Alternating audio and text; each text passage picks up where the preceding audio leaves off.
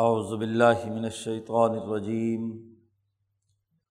بسم اللہ الرحمن الرحیم۔ اذ قال اللہ یا عیسیٰ، انی متوفی کا وافر کا الیہ و متحر کا من الدین کفر و جاعل الزین طباء کا فوق الزین کفرو الا یوم القیامہ۔ ثم الیہ مرجعکم فاحکم بینکم فیما کنتم فیہ تختلفون. فاما الذین کفروا فاعذبهم عذابا شدیدا فی الدنیا والآخرہ وما لهم من ناصرین واما الذین آمنوا وعملوا الصالحات فیوفیم اجورحم و اللہ یحب الظالمین ذالک نتلوح علیہ من الآیات و ذکر الحکیم ان مسل عیسیٰ عند اللہ کا مسل آدم خلق من ترابن ثم قال له کن فیقون الحق من رب کا فلا تکو من الممترین۔ فمن حاج کا فی من بعد ما جاءك من العلم فقل تعالوا ندع ابناءنا وابناءكم ونساءنا ونساءكم وانفسنا وانفسكم ثم نبتهل فنجعل لعنة الله على الكاذبين انہادا لہو القصص الحق و مامن الہن اللہ و ان اللہ لہو العزیز الحکیم فعین طول فعین اللہ علیم بالمفصدین صدق اللہ عظیم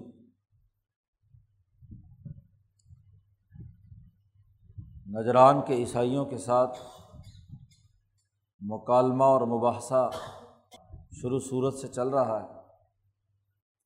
وہ باقاعدہ مناظرے اور مباحثے کے لیے نجران سے مدینہ منورہ حضور صلی اللہ علیہ وسلم کے پاس آئے تھے۔ غلط تصورات و خیالات جو عیسائیت میں بنیاد بنے ہوئے تھے، نبی اکرم صلی اللہ علیہ وسلم نے ان کے جوابات دیے۔ کتاب مقدس قرآن حکیم نے ان کی حقیقت واضح کی۔ عیسیٰ علیہ السلام کے خلاف وہاں کے حکمران، طبقوں اور مذہبی یہودیت کے حامل مسخ شدہ لوگوں نے عیسیٰ علیہ السلام کی سچی دعوت کو رد کیا، کفر کیا۔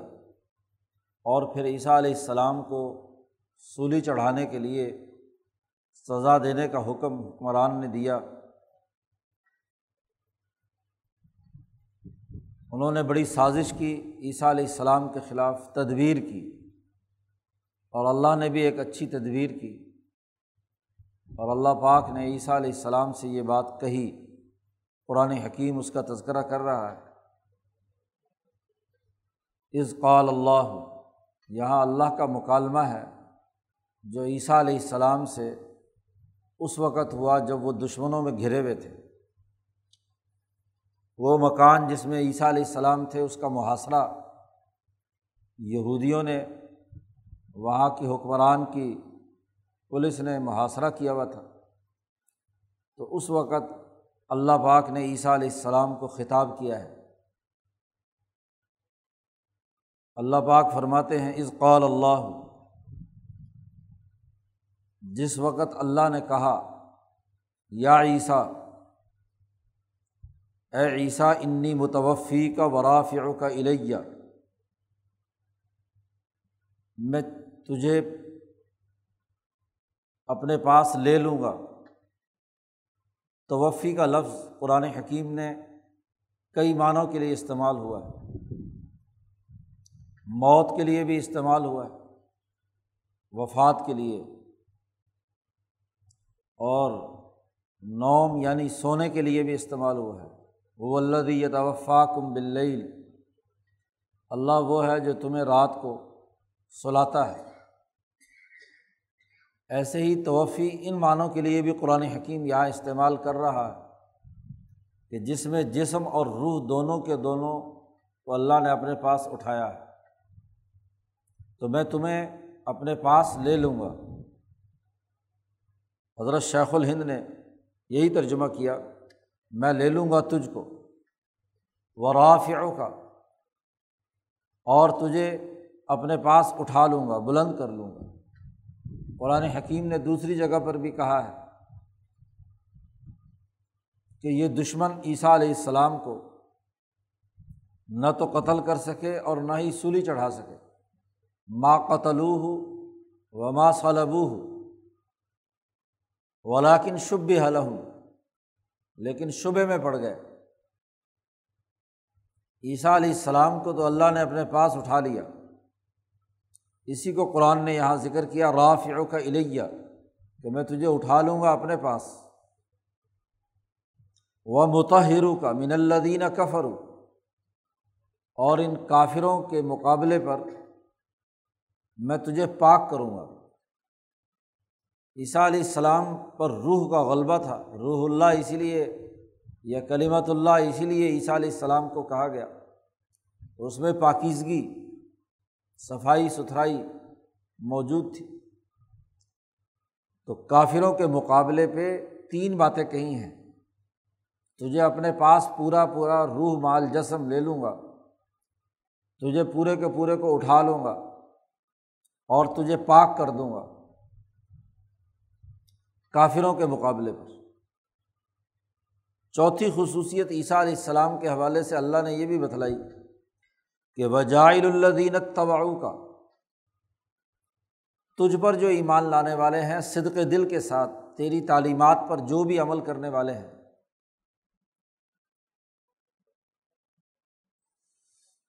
انہیں ان کافروں پر یعنی یہودیوں پر الا یوم القیامہ قیامت تک بالادستی عطا کروں گا۔ جو عیسیٰ علیہ السلام کو ماننے والا ہوگا، اس کو قیامت تک تمام یہودیوں پر جنہوں نے عیسیٰ علیہ السلام کی مخالفت کی ہے، انہیں غلبہ عطا کروں گا۔ فوق الزین کفر الا یوم القیامہ۔ تو چار باتوں کا اعلان کیا جب عیسیٰ علیہ السلام بڑے مشکل حالات میں گھرے ہوئے تھے۔ چند ہواری عیسیٰ علیہ السلام کے ساتھ اس مکان میں تھے جہاں محاصرہ کیا ہوا تھا دشمن نے عیسیٰ علیہ السلام کا۔ جب بھی کسی مذہبی طبقے کی مذہبی خرابیاں بیان کی جائیں تو وہ سچے اہل حق کے مخالف ہو جاتے ہیں۔ سرمایہ پرستی کا مرض وہ نبی کی مخالفت پر اکساتا ہے۔ مفادات ان کے وابستہ ہو جاتے ہیں۔ حکمران طبقوں کی حکومت کو خطرات لاحق ہوتے ہیں۔ کیونکہ وہ حکومتیں بھی سرمایہ پرست، ظالم اور بد اخلاق بن جاتی ہیں۔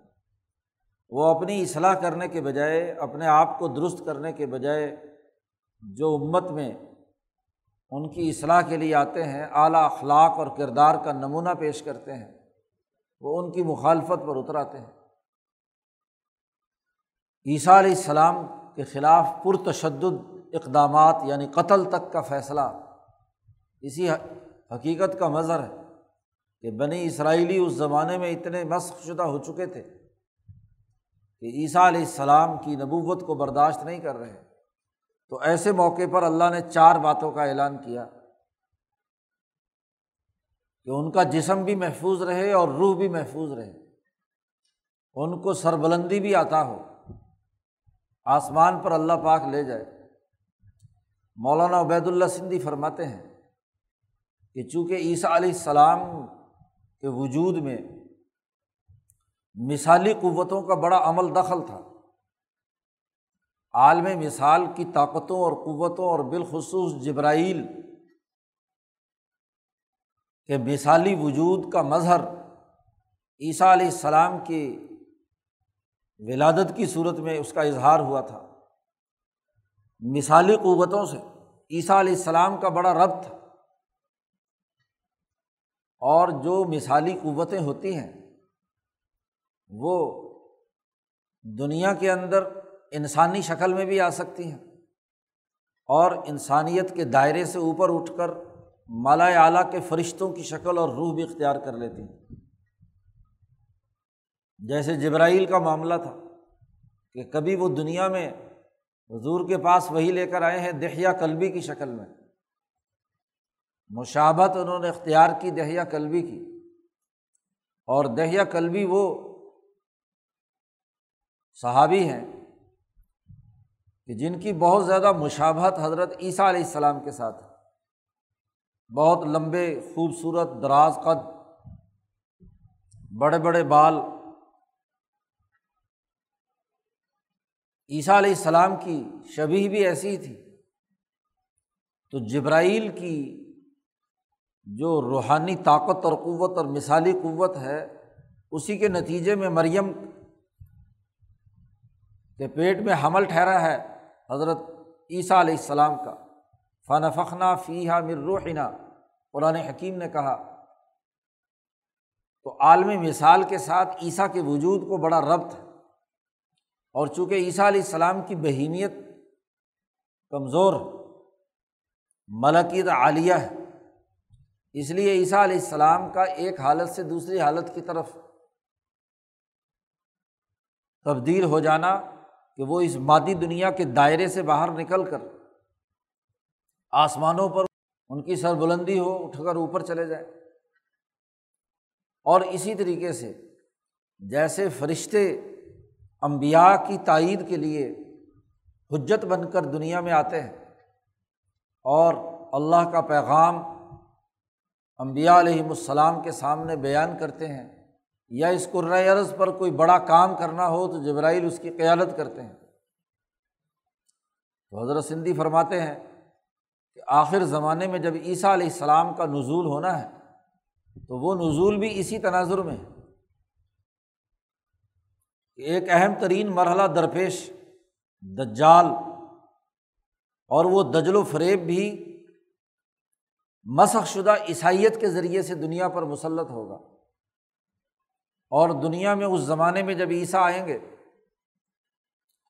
تو عیسائیت کا غلبہ ہوگا، مسخ شدہ عیسائیت کا۔ جو عیسیٰ علیہ السلام کی تعلیمات پر نہیں ہوگی عقیدت رکھیں گے عیسیٰ سے۔ عقیدت کا اظہار کریں گے۔ لیکن انہوں نے کہا، سود مت کھاؤ، سود کھائیں گے۔ انہوں نے کہا، ظلم مت کرو، ظلم کریں گے۔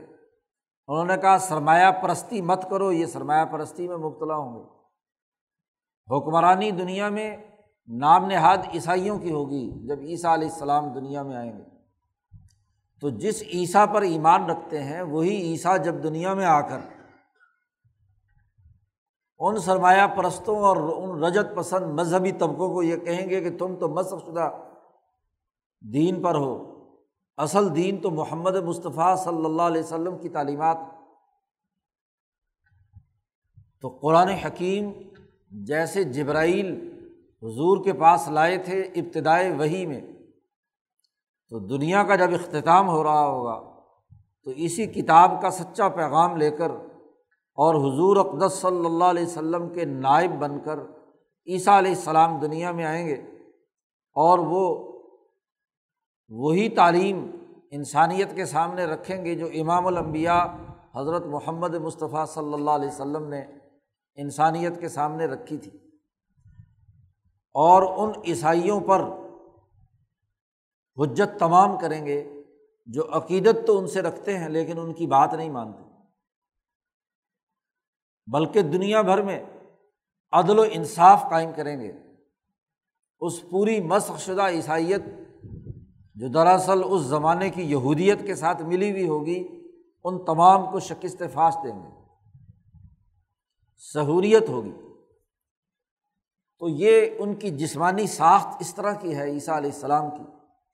کہ وہ فرشتے کی طرح کبھی انسانی شکل میں اور کبھی فرشتے کی صورت میں اختیار کرنے کی ان میں استعداد اور صلاحیت ہے۔ تو یہی عیسیٰ علیہ السلام کی وہ منفرد خصوصیت ہے جو تمام امبیا علیہم السلام سے مختلف ہے۔ اب اس کی بنیاد پر عیسیٰ کو یہ سمجھ لینا کہ وہ خدا ہے، یہ درست نہیں ہے۔ وہ انسان ہی ہیں، بشر ہیں، مریم کے بیٹے ہیں۔ ان میں یہ صلاحیت اور استعداد اللہ نے رکھی ہے۔ اس لیے اس کی بنیاد پر انہیں خدا نہیں کہا جا سکتا۔ نبی اور رسول سمجھ کر ان کی تعلیمات پر اصل عمل کرنا ہے۔ تو چار باتوں کا یہ اعلان کیا اور پھر فرمایا سم الیہ مرج حکم پھر میری ہی طرف تمہیں لوٹ کر آنا ہے، سب نے۔ فعح کم و بینا کم پھر میں تمہارے درمیان فیصلہ کروں گا۔ فیما کن تم فی تخت الفون جس میں تم اختلاف کرتے تھے۔ تم نے عیسیٰ کی مخالفت کی، دیگر امبیا کی مخالفت کی اختلاف رکھتے تھے۔ تو اس کا فیصلہ پھر میرے دربار میں ہوگا، حشر کے میدان میں، جب تم تمام لوگ میرے سامنے جمع ہو گئے۔ اللہ تعالیٰ کا ہی مکالمہ چل رہا ہے۔ اللہ پاک فرماتے ہیں فعم الدین کفر اس دن وہ لوگ جو سچائی کا انکار کرنے والے ہیں، کافر ہیں۔ فعزب عذابً شدیدن میں انہیں سخت عذاب دوں گا۔ اللہ پاک نے یہ دونوں باتیں دنیا اور آخرت کی یہاں بیان کی ہیں۔ فت دنیا بل آخرہ کافروں کو دنیا میں سخت عذاب دوں گا۔ عیسیٰ علیہ السلام جب دنیا میں دوبارہ آئیں گے تو پھر وہ تمام لوگ جو کافر ہیں، ان کو سخت ترین عذاب اور سزا دیں گے۔ مسخ شدہ یہودیت اور مسخ شدہ عیسائیت، ان کا خاتمہ کیا جائے گا۔ حتیٰ کہ اگر کوئی یہودی حدیث پاک میں آتا ہے کہ اگر کوئی یہودی کسی پتھر کے پیچھے چھپا ہوا ہوگا، تو پتھر پکار کر کہے گا کہ یہ میرے پیچھے فلاں چھپا ہوا ہے، اس کو قتل کرو۔ تو جو سچے امبیا علیہم السلام پر ایمان لانے والی سچی جماعت ہے، وہ اس کا قتل کرے گی، اس کو راستے سے ہٹائے گی۔ تو دنیا میں بھی میں سخت ترین عذاب دوں گا اور ول آخرہ اور آخرت میں بھی ان کے لیے جہنم ہے، وہاں بھی سخت عذاب ہوگا۔ وہ مالا ہم منا سرین اور ان کی کوئی مدد کرنے والا نہیں ہوگا۔ وہ ملدین آمن و عامل الصالحات، وہ لوگ جو صد کے دل سے ایمان لانے والے اور یقین رکھنے والے ہیں امبیا کی تعلیمات پر اور اس کے مطابق صحیح عمل کرنے والے ہیں۔ فیوفیم اجور ہوں ان کو میں ان کا پورا پورا اجر دوں گا۔ کوئی کوتاہی نہیں ہوگی۔ یہاں بھی یہ یوفی پیچھے متوفی کا اسم فائل تھا اور یہاں یوفی اسی مادے سے ہے کہ ان کو پورا پورا اجر دوں گا۔ و اللہ اللہ یحب الظالمین۔ اللہ تعالیٰ ظالموں کو پسند نہیں کرتا۔ ظلم کا نظام عیسیٰ کے ذریعے سے دنیا سے ختم کرنا ہے۔ اس لیے جن احادیث میں حضرت عیسیٰ علیہ السلام کے دنیا میں نزول کا تذکرہ ہے، تو اس میں جو نمایاں ترین باتیں حضور نے فرمائی ہیں کہ وہ سلیب کو توڑ دیں گے۔ کیونکہ جب سولی عیسیٰ کو چڑھایا ہی نہیں گیا، تو سلیب مقدس کیسے ہو گئی؟ سلیب کے نام پر جو انسانیت کے لیے گمراہی کا راستہ اختیار کیا ہوا ہے، تو سب سے پہلی بات جو حدیث میں حضور نے بیان فرمائی وہ یہ کہ عیسیٰ علیہ السلام دنیا میں آنے کے بعد سب سے پہلے سلیب کو توڑیں گے۔ پھر یام العرض عدل و قسطن پوری زمین کو عدل و انصاف سے بھر دیں گے۔ عدل و انصاف کا نظام قائم کریں گے۔ ظلم کو ختم کریں گے۔ ظالم قوتیں خواہ کسی روپ میں ہوں، ان کا مقابلہ کیا جائے گا۔ اسی طرح جو مسخ شدہ مسلمان ہیں، جنہوں نے اسلام کی تعلیمات کو مسخ کیا ہے، ان کے لیے بھی وہ شخصیت دنیا میں آئے گی جو حضور صلی اللہ علیہ وسلم کے ساتھ نصبی اور روحانی نسبت رکھتی ہوگی۔ مہدی وہ فرد ہے جو ہدایت دینے والا ہے، سچا انقلاب کا راستہ بتلانے والا ہے، اللہ کی طرف جوڑنے والا ہے۔ تو جو حضوری کی اولاد میں سے صحیح ہدایت دینے والا ایک فرد عیسیٰ علیہ السلام کا معاون ہوگا اور وہ تمام مسق شدہ مسلمانوں کے فرقوں اور گروہوں کے اوپر حجت تمام کریں گے کہ اصل تعلیم قرآن کی یہ ہے، صحیح پیغام یہ ہے، نبی اکرم صلی اللہ علیہ وسلم کا نظام یہ ہے۔ تو عیسائیوں پر عیسیٰ حجت کریں گے، تمام دجال کو قتل کر کے۔ اور اسی طریقے سے مہدی آ کر مسلمانوں کے اوپر حجت تمام کریں گے کہ یہ تمہارے غلط افکار و خیالات، یہ تمہارا جو سرمایہ پرستی کا مرض ہے، یہ جو تم سود خوری کرتے ہو، نام کے مسلمان ہو، سود خوری کا ارتکاب کرتے ہو، ظلم اور زیادتی کرتے ہو، بد اخلاقی قائم کرتے ہو، تو ان پر حضور کے ساتھ نصبی اور نسبتی تعلق رکھنے والی شخصیت جو حضور کی اولاد میں سے ہوں گے وہ آ کر حجت تمام کریں گے۔ تو ظلم کے پورے نظام کو ختم کر دیا جائے گا۔ اللہ یحب الظالمین۔ تو گویا کہ عیسیٰ علیہ السلام، انہوں نے انسانی معاشروں میں ظلم کے خاتمے کے لیے کردار ادا کیا ہے۔ اور امبیا علیہم السلام کی بنیادی جد وجہد کا رخ یہی ہوتا ہے۔ اسی لیے آپ دیکھیے کہ جب عیسیٰ علیہ السلام کو اللہ نے بلند مقام عطا کیا، تو وہی حواریین، وہ اپنے پیغام کو دنیا میں غالب کرنے کے لیے شہروں میں رہنا ان کا مشکل بنا دیا گیا، تو وہ غاروں میں منتقل ہو گئے۔ یہ جو رہبانیت ہے اصل میں تو یہ انقلاب کے وہ مراکز تھے جن میں افراد پر خفیہ طور پر محنت کی جاتی تھی۔ جو اس شہر کے ارد گرد بڑی بڑی غاریں تھیں، وہاں انہوں نے اپنے مراکز بنا لیے۔ اور پھر شہر میں آ کر باصلاحیت نوجوان افراد کو دعوت دے کر ان خفیہ مراکز میں لے جاتے اور ان کو عیسیٰ علیہ السلام کی جو سچی تعلیمات ہیں، اللہ سے تعلق اور انسانیت کی خدمت کا شعور انہیں دیتے، سرمایہ پرستی کی مذمت کرتے، سود خوری اور ظلم کے خلاف ان کا نظریہ اور سوچ بناتے تھے۔ پھر بتدریج آہستہ آہستہ افرادی قوت بڑی ہے۔ تو صرف سو، ڈیڑھ سو سال بعد دنیا میں عیسائیت پھیلنا شروع ہوئی اور دو سو سال کے بعد جب قسطنطین اعظم نے جو رومت القبرا کا سربراہ تھا جی رومائے قبرا کا جو مشرقی علاقہ تھا رومت القبرا کا ایک مرکز تو ویٹیگن سٹی جو قدیم رومت القبرا کہلاتا ہے۔ اور پھر ان دو حکمرانوں کے درمیان جب تضاد پیدا ہوا، تو دوسرا حکمران جو قسطنطین اعظم، جس نے استنبول اور قسطنطنیہ کو اپنا مرکز بنایا تھا، قسطنطین اعظم کے نام سے ہی قسطنطنیہ کے نام سے شہر وجود میں آیا، جسے آج استنبول کہتے ہیں۔ تو اس نے جب یہ شہر آباد کیا اور اس کی حکمرانی ان تمام مشرقی اور کچھ یورپین علاقوں پر قائم ہوئی، اصل رومت القبرا کے مقابلے پر، تو اس نے اپنی حکومت اور اپنی طاقت اور قوت کو مضبوط بناتے ہوئے عیسائیت قبول کی ہے۔ یہ انہیں حواریین کی انقلابی جد وجہد اور کوشش ہے کہ ان کی دو سو سالہ کوش کاوشوں اور کوششوں سے دنیا میں عیسائیت کا انقلاب آیا اور مسخ شدہ یہودیت کو شکست ہوئی۔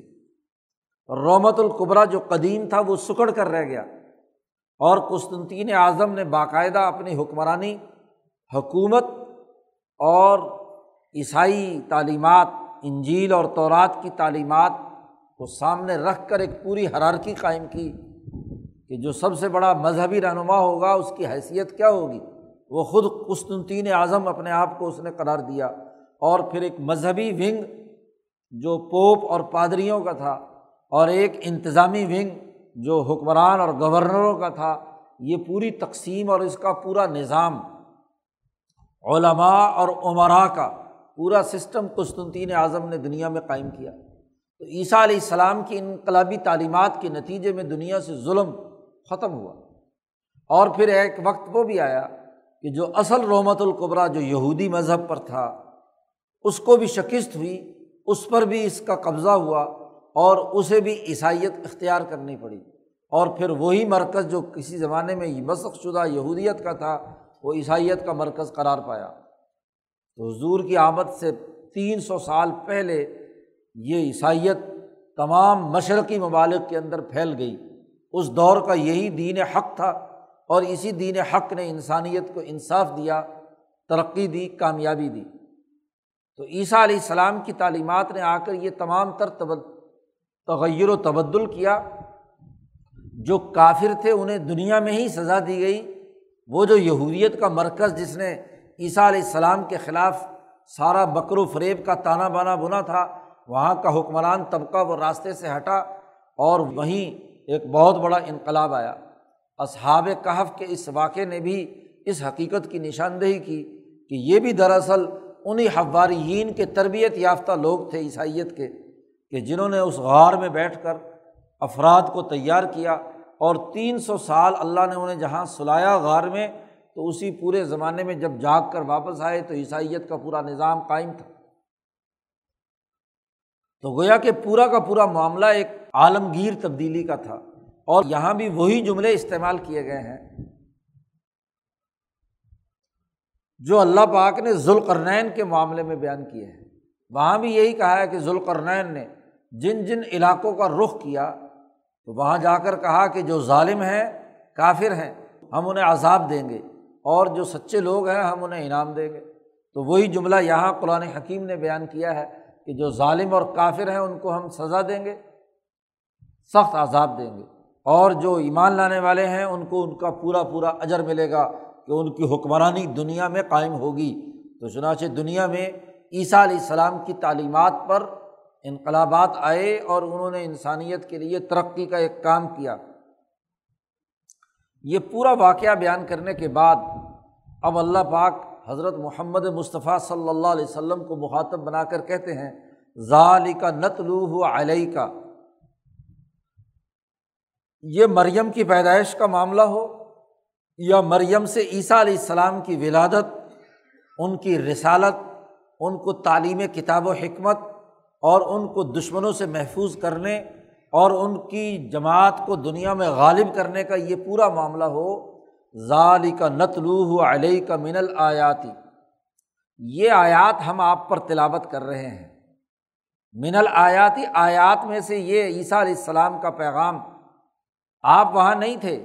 جیسے قرآن اندازی کے وقت آپ نہیں تھے، ایسے ہی عیسیٰ علیہ السلام سے متعلق ان تمام امور کا آپ کو پہلے علم نہیں تھا۔ ہم صحیح اور ٹھیک ٹھیک طریقے سے آپ کے سامنے اللہ کے یہ احکامات بیان کر رہے ہیں۔ اور چونکہ نجران کے عیسائی مباحثے اور مکالبے میں وہ بہت ساری چیزیں مسخ شدہ بیان کرتے تھے، واقعات تروڑ مڑوڑ کر بیان کرتے تھے۔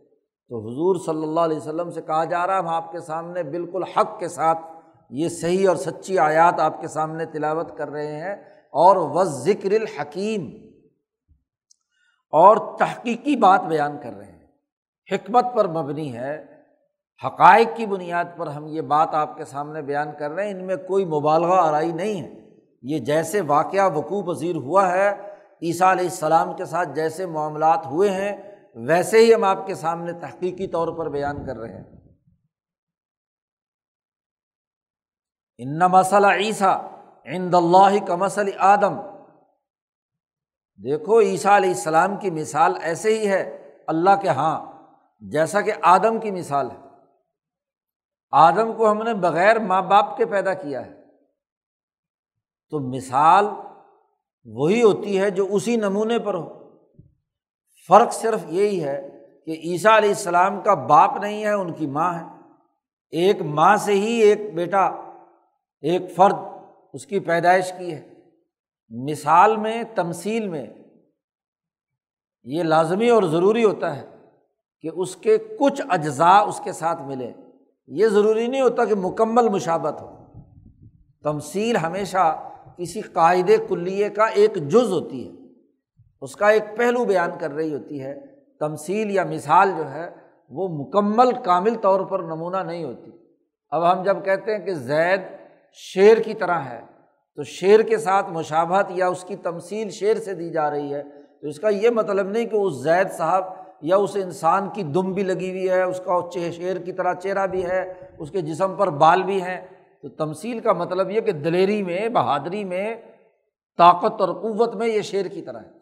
تو ایسے ہی یہاں جب کہا کہ عیسیٰ علیہ السلام آدم کے طرح اس کی، ان کی مثال ہے اللہ کے یہاں خلا من ترابن، اللہ پاک نے آدم کو مٹی سے پیدا کیا ہے۔ اور سب مقال الہ کن، پھر اس مٹی سے کہا کہ ہو جا، تو فیقون تو آدم وجود میں آ گئے۔ وہ پورا سلسلہ جو انسان کی پیدائش کا تھا معدنیات سے نباتات، حیوانات اور انسانوں تک کا جو پورا سلسلہ امکانیات ہے، وہ پورا اللہ کے اس حکم سے مکمل ہوا اور آدم وجود میں آیا۔ بالکل بھی آئی نہیں اسی طرح عیسیٰ علیہ السلام کی پیدائش۔ اب دیکھو یہاں مماثلت کی بات کی جا رہی ہے کہ دونوں کے درمیان مماثلت ہے۔ تو عیسیٰ علیہ السلام بھی ایک پیدائشی مرحلے سے گزرے ہیں۔ باپ نہ صحیح، ماں سے ہی لیکن ماں کے اندر بھی مردانہ اور زنانہ دونوں ہارمونز موجود ہیں انہیں کا کراس ہوتا ہے اور اس کے نتیجے میں عیسیٰ کا وجود ہوتا ہے۔ تو اسی طریقے سے آدم کی تخلیق کا معاملہ بھی ہے۔ یہ تصور کر لینا آدم کے بارے میں کہ اللہ نے ایک بہت مٹی کا پتلا بنا کر کھڑا کیا اور بس صرف پھونک ماری پھو اور وہ آدم چلنے پھرنے لگ گیا۔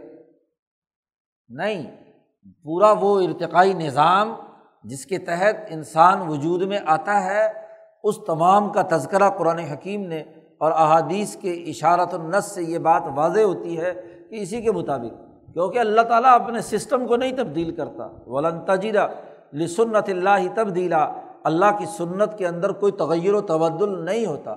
یہ جو ماں کے پیٹ میں، رحم مادر میں بچہ نو مہینے تک پرورش پاتا ہے، تو یہ آدم ہی کی نقل ہے۔ آدم اسی ماڈل کے ساتھ تیار ہوا ہے، تو آگے تمام انسانیت کے لیے یہ نمونہ اور معیار قرار دے دیا گیا۔ تو آدم میں اور عیسیٰ کے درمیان ایک مواصلت پائی جاتی ہے۔ اور اس مواصلت کی بنیاد پر جو کچھ یہاں بیان کیا گیا ہے، یہ الحق و مر رب کا یہ تیرے رب کی طرف سے بالکل برحق اور سچ ہے۔ فلاں تک من الممترین۔ آپ اس میں شک کرنے والوں میں سے مت بنے نبی اکرم صلی اللہ علیہ وسلم اور آپ کی وساطت سے پوری امت محمدیہ سے کہا جا رہا ہے کہ تم اس معاملے میں شک کرنے والے مت بنو۔ یہ جو بات ہم نے بیان کی ہے بالکل برحق ہے، سچی ہے۔ پھر قرآن حکیم نے نبی اکرم صلی اللہ علیہ وسلم کو مخاطب کر کے کہا کہ اب بالکل کھل کر دلائل سامنے آ چکے ہیں۔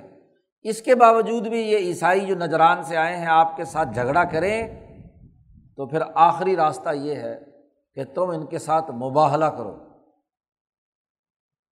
قرآن حکیم کہتا فمن ہاتھ جا کا فی ممباد ما جا اکا من العلم پھر اگر کوئی تمہارے ساتھ جھگڑا کرے اس معاملے میں، عیسیٰ علیہ السلام کے اس واقعے کے سلسلے میں، اس کے بعد کہ تیرے پاس بڑا ٹھیک علم آ چکا ہے، مکمل معلومات ہو چکی ہوں، تو علم اور شعور آنے کے بعد اگر کوئی اس سلسلے میں جھگڑا کرتا ہے تو فقل، اے محمد صلی اللہ علیہ وسلم، ان سے کہہ دیجیے کہ تعال او ندر ابنا انا و ابنا اکم ہم پکارتے ہیں اپنے بیٹوں کو اور اپنی بیٹیوں کو۔ اولاد ساری ابنا اکم تمام۔ اور وہ ابنا اکم تم بھی اپنے اولاد کو لے کر آؤ۔ و نسا انا و نسا اکم ہم بھی اپنی بیویوں کو لے کر آتے ہیں، تم بھی اپنی بیویوں کو لے کر آؤ، اپنی عورتوں کو لے کر آؤ۔ وہ انفسنا و انفسکم اور ہم بھی اپنے آپ کو لے کر آتے ہیں باہر، اور تم بھی اپنی جان کو لے کر آؤ۔ میدان میں جمع ہوتے ہیں، اور میدان میں جمع ہو کر تم بھی اپنے آپ کو لے آؤ، اور ہم بھی آتے ہیں۔ سما نب تہل ابتحال کہتے ہیں، اللہ کے سامنے گر گڑا کر دعا مانگنا۔ مباہلا اسی سے ہے کہ اللہ کے سامنے دونوں فریق گڑ گڑا کر دعا مانگیں کیا کہ اگر ہم جھوٹے ہیں تو ہم پر اللہ کی نالت فنج اللعنت اللہ الکاظبین ہم یہ اللہ سے گر گڑا کر دعا مانگے کہ اے اللہ، دونوں میں سے جو جھوٹا ہے، اس کو ابھی اس موقع پر ہمیں سزا دے۔ ہم پر لانت برسا۔ سیاسی ذلت اور معاشی تباہی بربادی اور جان کو خطرات لاحق کہ موت اور ذلت اور رسوائی کی حالت طاری ہو جائے، یہ لانت ہے۔ ہم اللہ کے سامنے دعا مانگتے ہیں کہ ہم میں سے جو جھوٹا ہے، اس پر لانت ہو۔ یہ آیت جب نازل ہوئی تو حضور صلی اللہ علیہ وسلم نے نصارۂ نجران سے کہا کہ ٹھیک ہے، کل صبح ہم میدان میں باہر جمع ہوں گے۔ میں بھی اپنے اہل خانہ کو، اہل بیت کو لے کر آؤں گا اور تم بھی اپنی عورتوں اور بچوں کو لے کر آؤ گے۔ اور وہاں ہمارا مباہلا ہوگا۔ اللہ کے سامنے گر گڑا کر ہم دعا مانگیں گے۔ جو بھی جھوٹا ہوگا، اس پر موقع پر لانت برسے گی۔ اب یہ عیسائی جو نجران کے تھے، یہ بڑے گھربڑائے انہوں نے کہا جی ہم مشورہ کر کے بتائیں گے۔ مشورہ وہیں مسجد نبوی کے صحن میں تو ان کے خیمے لگے ہوئے تھے۔ حضور نے وہیں انہیں ٹھہرایا ہوا تھا، کئی دن سے ٹھہرے تھے۔ ہاں جی۔ تو وہاں مشورہ کیا؟ تھوڑی دیر میں مشورہ ہو جانا تھا۔ اب انہوں نے جب آپس میں خسر پھسر کی تو انہوں نے کہا کہ بات یہ ہے کہ یہ بات تو تمہاری تورات اور انجیل سے معلوم ہو چکی ہے کہ یہ برحق نبی ہے۔ اللہ نے ہماری تورات میں لکھا ہوا تھا انجیل میں کہ بنی اسماعیل میں وہ آخری نبی آئے گا۔ اور بنی اسماعیل میں یہ آخری جتنی علامتیں اللہ نے انجیل اور تورات میں بیان کی ہیں، وہ تو ان میں پائی جاتی ہیں۔ یہ نبی سچا ہے۔ اب اگر ہم مباہلا کریں گے، اللہ سے دعا مانگیں گے، تو ایسا نہیں ہو سکتا کہ سچا نبی دعا مانگے اور عذاب نہ آئے۔ تو یہ تو اپنی موت کو دعوت دینا ہے، یہ مباہلا اس لیے صلاح کر لو، مصالحت کر لو، ان سے، اور جان بچاؤ۔ ورنہ تو کیا ہے؟ تم جھوٹے ہو یا پھر راستہ یہ ہے کہ مسلمان ہو جاؤ۔ لیکن مسلمان ہونے کے لیے تو تیار نہیں تھے۔ وہ جو اس وفد کا سربراہ تھا، ابو حارثہ ابن علقمہ، وہ تو کسی صورت میں تیار نہیں تھا۔ اس کا چھوٹا بھائی قرض ابن علقمہ، اس کو جب یہ بات پہلے سے معلوم ہو چکی تھی، اس وقت بھی انہوں نے کہا تھا کہ جی وہ سچا نبی ہے، تو وہ مسلمان ہو گئے۔ اور ان باقیوں نے کیا ہے؟ صلاح کی۔ کہ ہم نجران کے عیسائیوں کو آپ کی حکومت پناہ دے، کیونکہ یہ جزیرت العرب میں تھا۔ غزبۂ تبوک کے بعد کا زمانہ ہے، حضور کی حکمرانی اور حضور کے لشکر ہر بستی پر ہاں جی اس کا محاصرہ کر کے اس کے خلاف جہاد کا عمل جاری تھا۔ تو انہوں نے پھر پناہ کی درخواست کی کہ ہم ایمان تو نہیں لاتے، لیکن ہماری آپ کے ساتھ صلاح ہو جائے۔ ہم جزیہ اور ٹیکس تمہیں ادا کریں گے، آپ کی حکومت کو تسلیم کریں گے۔ تو معاہدہ کر کے یہ واپس چلے گئے اور اس مباحلے کے اندر شریک نہیں ہوئے۔ دوسرے دن حضور صلی اللہ علیہ وسلم نے جب میدان میں حضور تو پہنچ چکے تھے مباحلے کے میدان میں، حضرات حسن و حسین، حضرت فاطمہ، حضرت علی اپنی ازواج متحرات کو لے کر حضور وہاں میدان میں پہنچ چکے تھے کہ ٹھیک ہے، ہم دعا کرتے ہیں۔ اللہ کے سامنے جو سچا ہوگا وہ بچ جائے گا، جو جھوٹا ہوگا وہ ختم ہو جائے گا۔ یہ مباحلہ ہے۔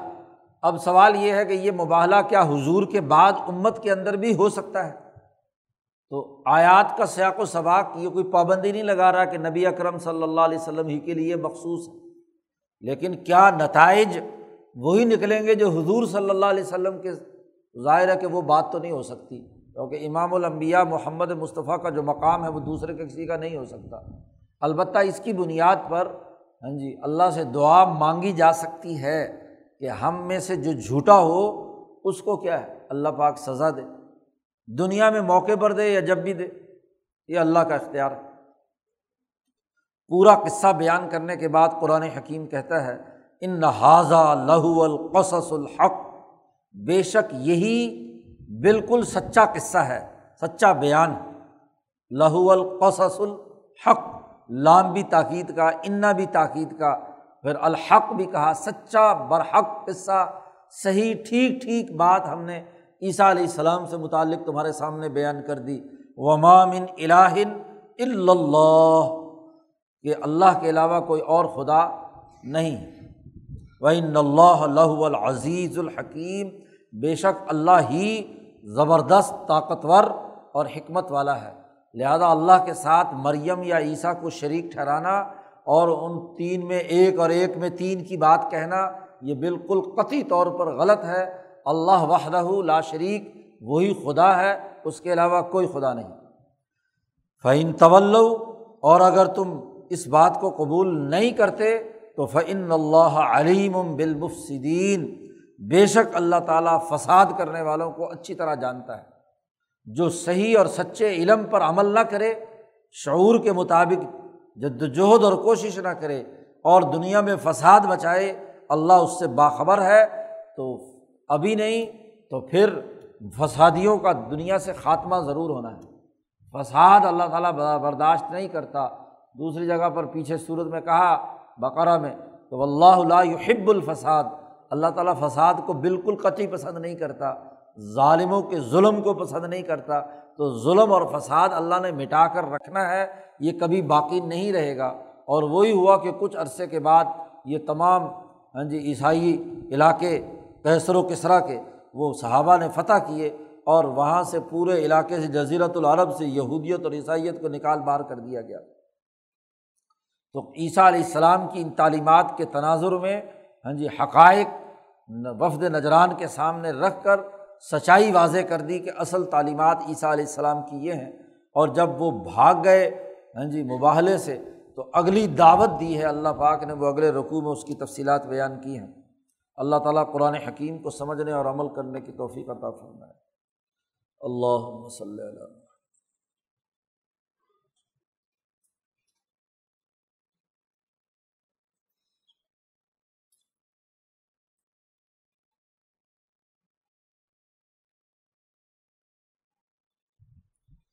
اجمعین